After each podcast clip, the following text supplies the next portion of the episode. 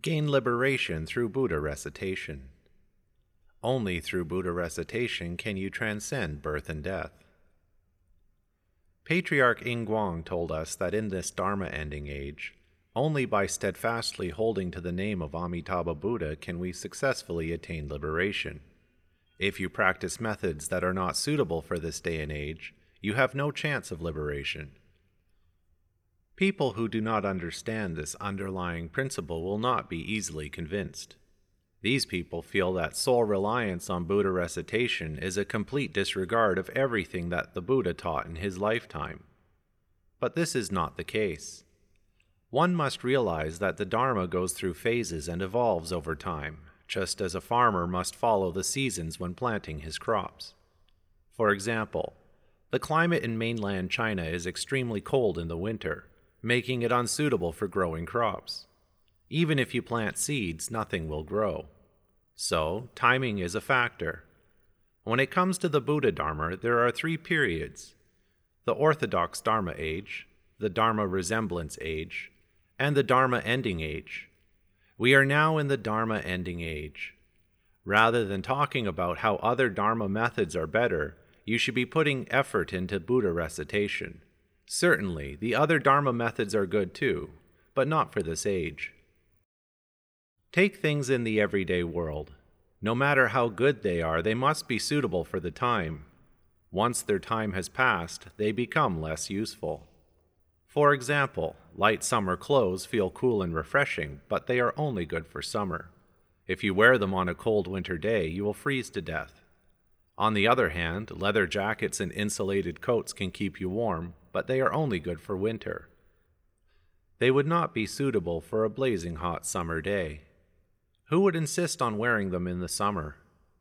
Another example, ginseng, known for its potent properties, is a sought after ingredient in Chinese medicine, but not everyone is strong enough to handle it.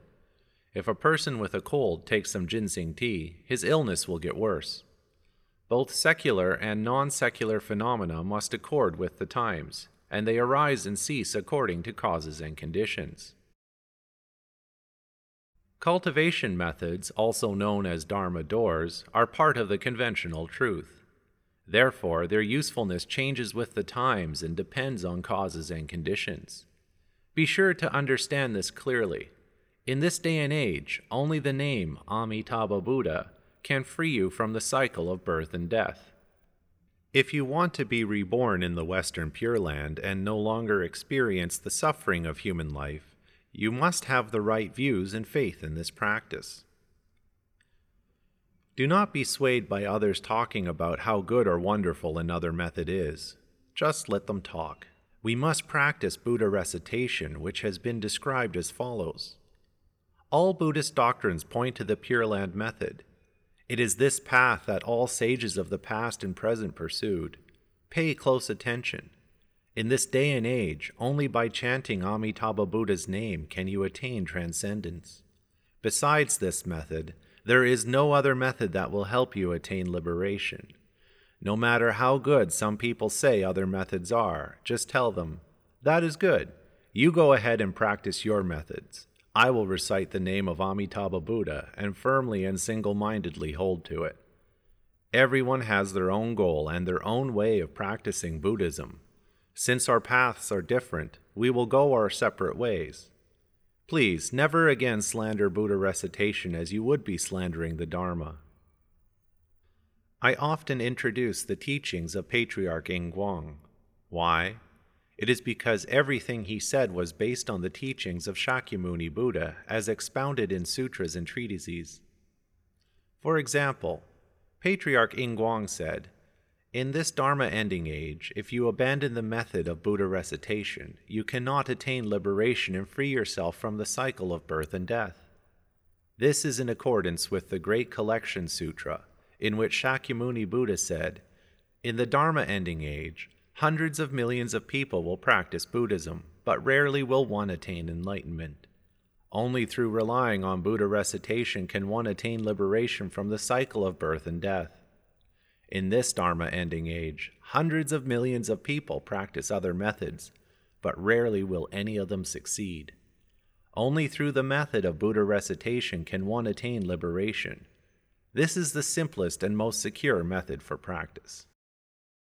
You must fully believe in what the Buddha taught in the sutras. If you do not have genuine faith, then you are not a real disciple of the Buddha. This is especially true for monastic practitioners. They wear the clothing of the Tathagata and rely on the meritorious virtues and blessings of the Buddha for their livelihood.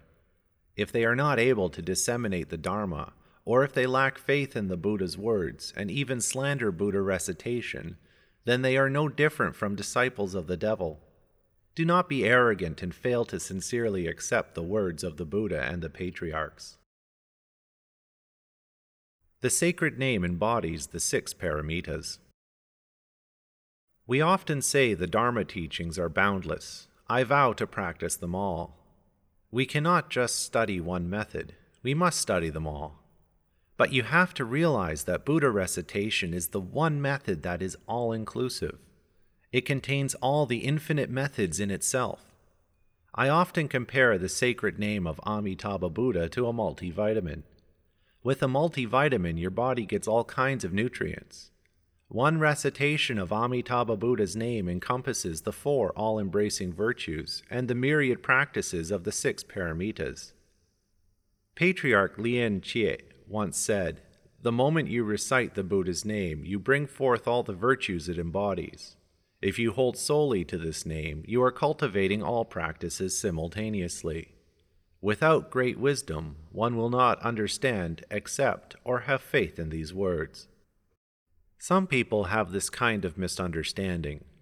If one recitation of Amitabha Buddha's name encompasses the myriad practices of the six paramitas, then it is true that as long as we recite Amitabha Buddha's name, we do not need to practice the four all embracing virtues and the six paramitas.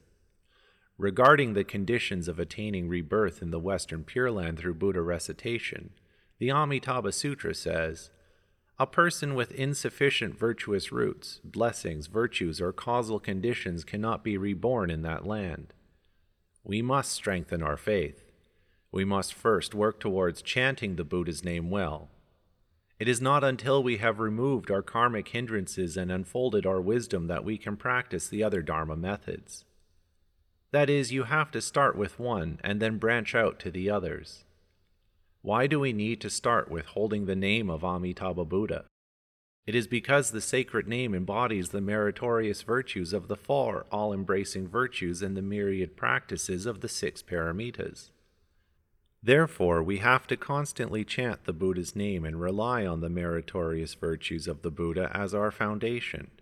Then we can proceed to cultivate the four all embracing virtues and the six paramitas. In this way, things will work out and you will progress with ease on the path. What a good way to practice. Even though we say we must practice the four all embracing virtues and the six paramitas, Buddha recitation practitioners must put great emphasis on transferring the resulting merits towards rebirth in the Western Pure Land.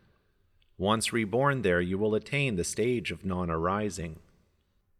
Afterwards, you can propagate the Dharma at any location in the ten directions and deliver sentient beings, thereby fulfilling your Bodhi vow. Only by following this path can you call yourself a true practitioner of the Buddha recitation.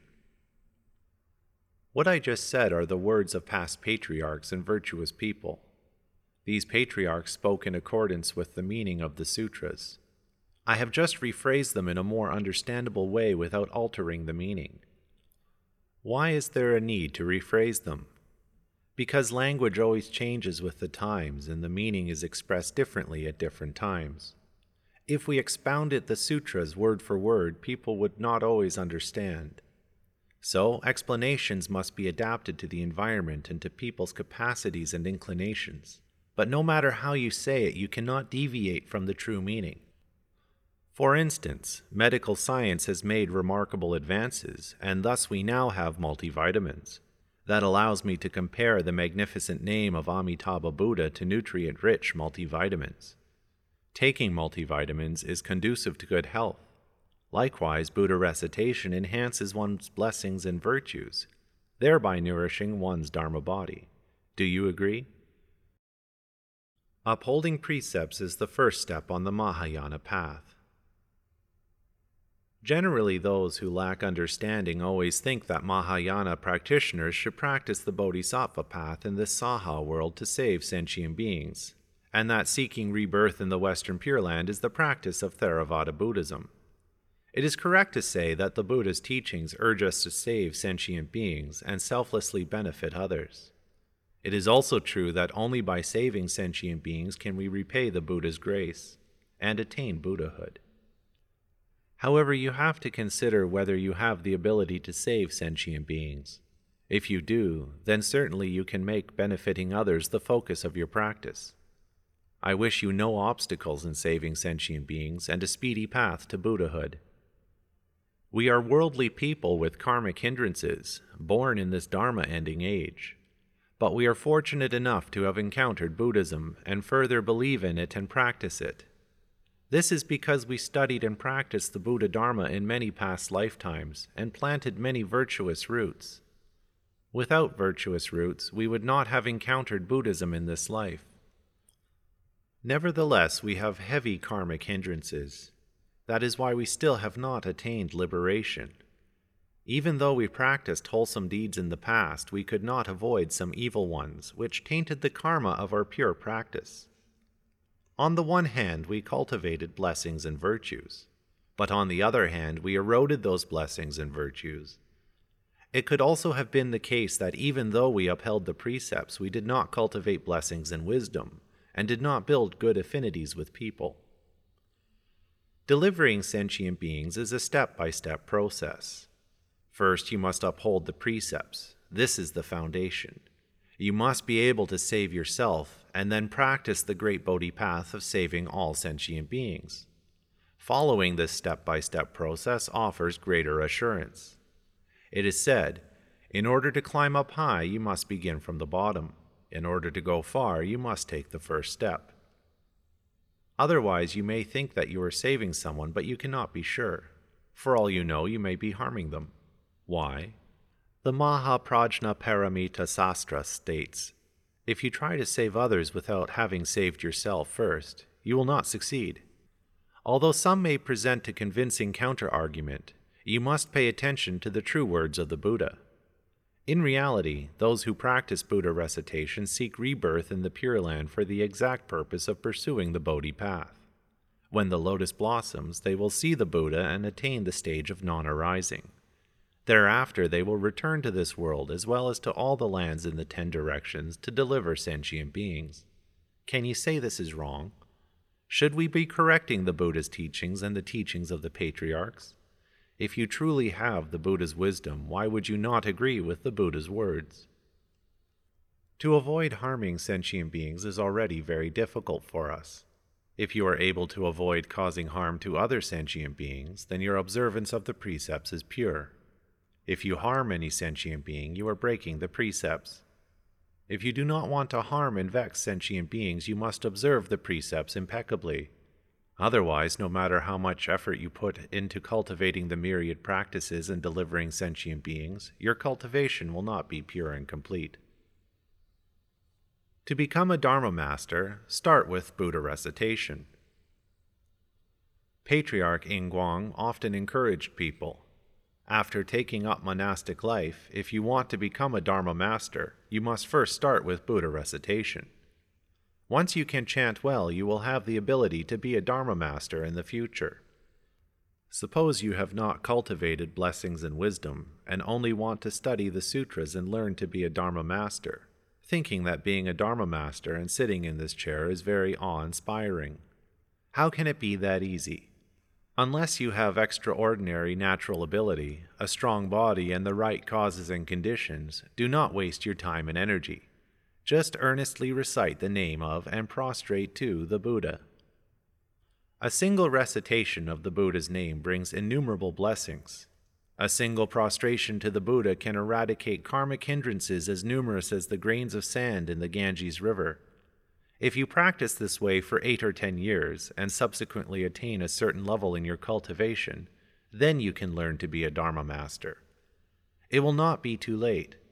Actually, there is no need to learn. You will naturally know how to give Dharma discourses, and you will be able to deliver sentient beings. Therefore, you must learn everything step by step. If you do not start from the foundation and just focus on the superficial, ostentatious practices, how can you get the real benefits? I hope that as a beginner, you will not be overly ambitious. Put your feet on solid ground and make an earnest effort. Monastic practitioners are often not willing to accept these teachings of Patriarch Guang. They are always in a hurry to study the scriptural teachings to become a Dharma master, not knowing whether they have the capacity to do so. Nowadays, it is not only new monastics who are like this, even their teachers have it wrong. They do not understand the natural capacity of their disciples. The teachers do not start by instructing their disciples to put time into their practice and their observance of the precepts. This is putting the cart before the horse. These are not good teachers. Even if their students want to learn, they will not succeed in their studies. What more can I say? If only Buddhist practitioners nowadays could follow the example of Venerable Master Kuan Ching. In what ways? We should learn from his ascetic practices and the way he led a simple life for decades, not particularly caring about food or clothing. Whatever he ate, if it filled his stomach, it was good enough. Whatever he wore, if it protected him from the cold, it was also good enough. You want to tread the Buddhist path, but if you cannot even follow the example of this great virtuous master and cultivate ascetic practices like he did, then how can you hope to succeed in following the example of the Buddha? This is like attending to the superficial while neglecting the essential, or never cultivating your land yet expecting a harvest. Buddha Dharma is the result of putting great effort into the cultivation of causes. A treasure tower is built from the foundation up, story by story rather than the top down. Is that not true? Those who are new to Buddhism, please cultivate earnestly and put in great effort. It is certain that hard work will be rewarded. Venerable Master Guanqing never gave discourses, nor did he lecture on the sutras. But when great Dharma masters saw him, they all respectfully bowed to him. He never went to school, but many renowned professors took refuge in him with profound reverence. We know that Venerable Master Guanjing did not lecture on the sutras, yet he delivered millions of people. In contrast, some Dharma masters are skilled at lecturing on the sutras, but how many people have they delivered? What did Venerable Master Guanqing rely on? He relied on the meritorious virtues arising from upholding the precepts and on the quiescence resulting from practicing meditative concentration. It is not the case that Venerable Master Guanqing did not know the importance of expounding the sutras, but he did not need to do so.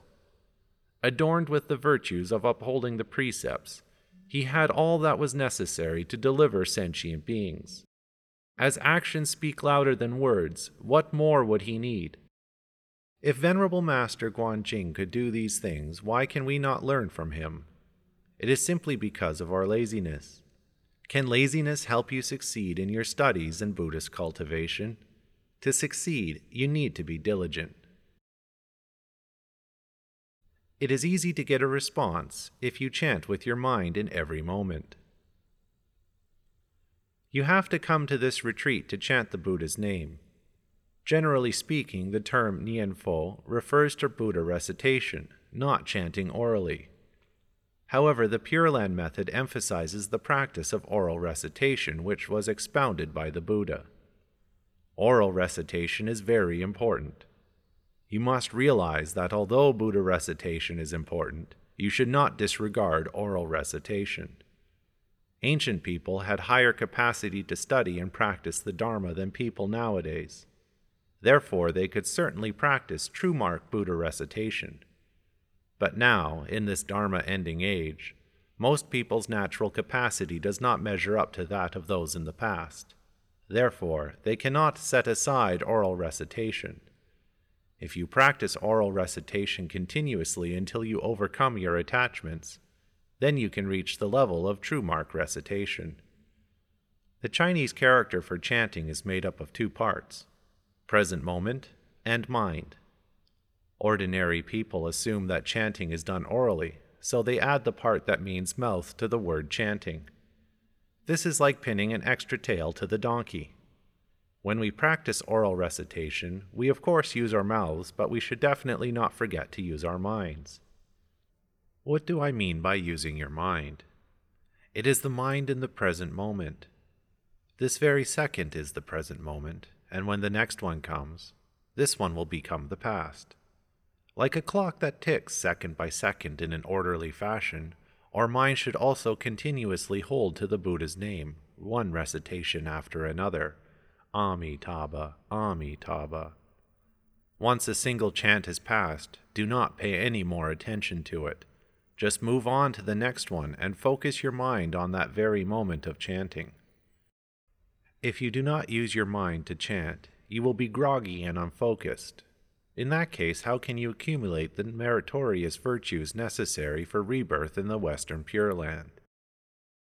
When we chant the name of the Buddha, we are relying on the power of another.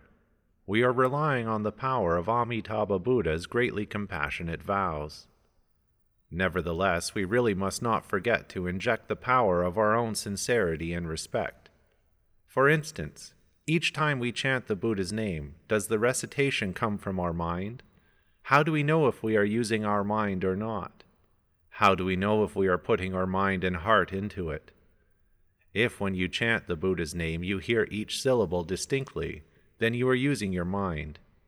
But if the sound produced by your mouth is not heard by your mind, then you are not using your mind. This is not to say that your mind is not present, it is just that you are not using your mind and it has wandered off. Everybody, pay attention to this. This is the core of the practice. If you do not use your mind in every moment of your Buddha recitation, it is as Venerable Master Han Shan said The mouth is chanting while the mind is drifting. The throat is hurting, but the effect is missing. If you do not hear your own chanting, then your mind is unfocused. On the other hand, if you can hear it distinctly with full awareness, then your mind is present. Diligently practice what I have just pointed out, and you will gradually do away with your scattered mindedness until it is all gone. We must make steady progress in our practice. Do not be distracted and befuddled all the time. If you use your mind in every moment of your Buddha recitation, then the more you chant, the more joyous you will be, and the purer your mind will become. You will not find it hard and tiring at all. If you do, it is because you have deluded thoughts while you are practicing. If you have excessive deluded thoughts, of course you will find the practice hard and tiring. The fatigue drives you to take a rest, and when you wake up feeling full of energy, you will start having deluded thoughts again. If one practices in this way, constantly in a sleepy or deluded state of mind, one is aimlessly wasting one's life. How can this kind of person be called a Buddha recitation practitioner? The word Buddha means the awakened one. When we chant the name of the Buddha, we must be in an awakened state of mind at all times, using our mind to chant in every moment, hearing each recitation distinctly, and letting our mind dwell on this sacred name. If you practice in this way, you will feel only joy and freedom. If you can calm your mind and re identify with your Buddha nature, you will attain Dharma joy, with which no worldly joy can compare. If you can chant with your mind in every moment of your Buddha recitation, and chant at least 100,000 recitations a day, you will certainly succeed in your cultivation. During this seven day chanting retreat, all you need to do is to keep chanting the name of Amitabha Buddha. For beginners, it is impossible to chant 100,000 recitations in a day. It is difficult enough to chant 40 or 50,000 times in a day. If I really ask you to chant 100,000 times a day, and if your practice is not up to that level, you may end up with chest pain. You cannot even reach the number with silent recitation, much less chanting out loud. This is speaking from experience. You should listen to the experienced who have been through it before, and you will understand. Otherwise, how would you know? You may attempt to chant 100,000 times a day, as others have done. However, it is likely that you will do it for one day and become too exhausted to continue the next day. Sentient or insentient, all phenomena undergo change in every instant. Speaking of the mind, does it really exist? In the end, the mind does not exist. Why do we say that? It is because, regardless of whether something is sentient or not, it goes through the stages of arising, abiding, changing, and extinguishing. In reality, everything in existence undergoes change in every instant.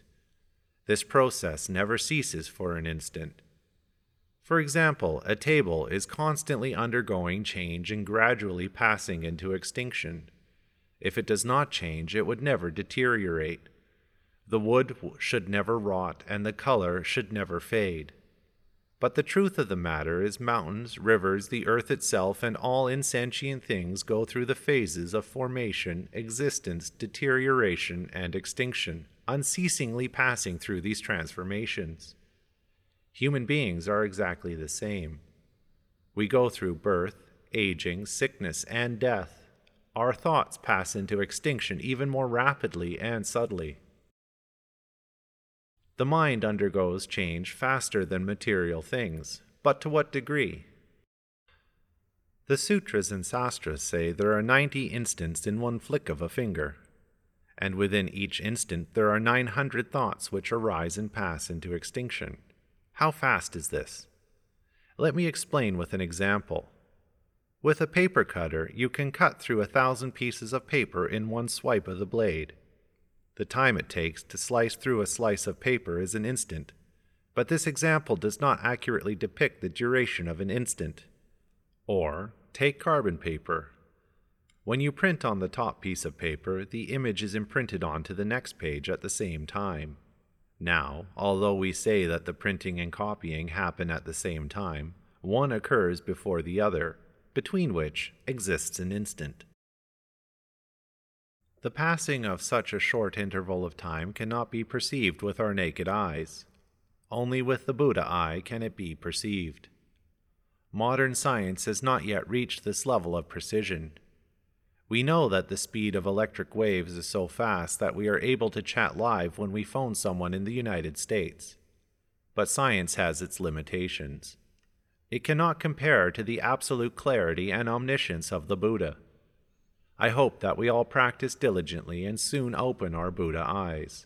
Then there will be nothing that we cannot perceive or understand. Practice according to the ultimate truth. You must all realize that the pleasure derived from the five desires of the secular world is the root cause of suffering. If you do not understand this point and remain lost in a life of indulgence in wealth, lust, fame, food, and sleep, then there is no way to liberate yourself. If you do not deeply understand that the pleasures of the world ultimately result in suffering, then you are still a truly ordinary person and not a true disciple of the Buddha. If you do not realize that the pleasures of the world are indeed suffering, how can you perceive the illusion for what it is and be able to let go? Without doing so, how can you attain true freedom and be at ease?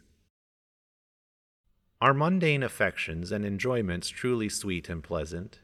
You must realize that the five desires are like brine. The more you drink, the thirstier you get. You must come to the realization that you are lost and quickly get back on the right track. Otherwise, drowning in the sea of suffering, when will you be able to reach the other shore? All of you must completely cut off mundane affections the Buddha Dharma transcends secular sentiments.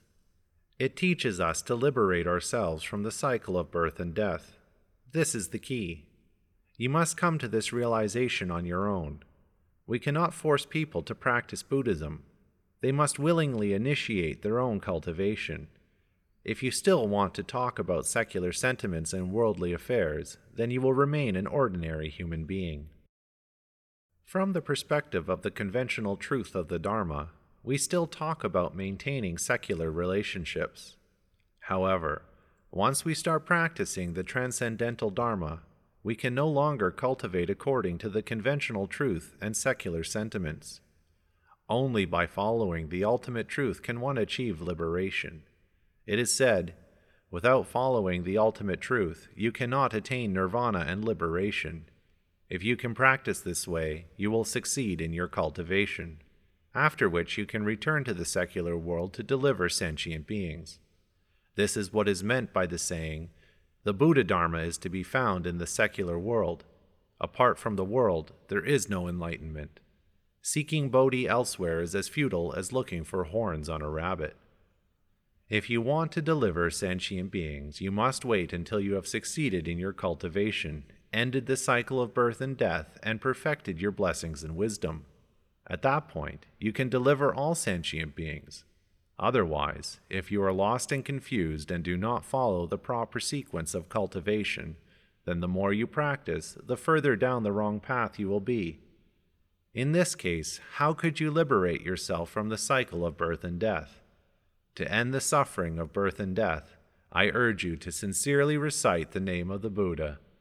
Namo Amitabha Buddha.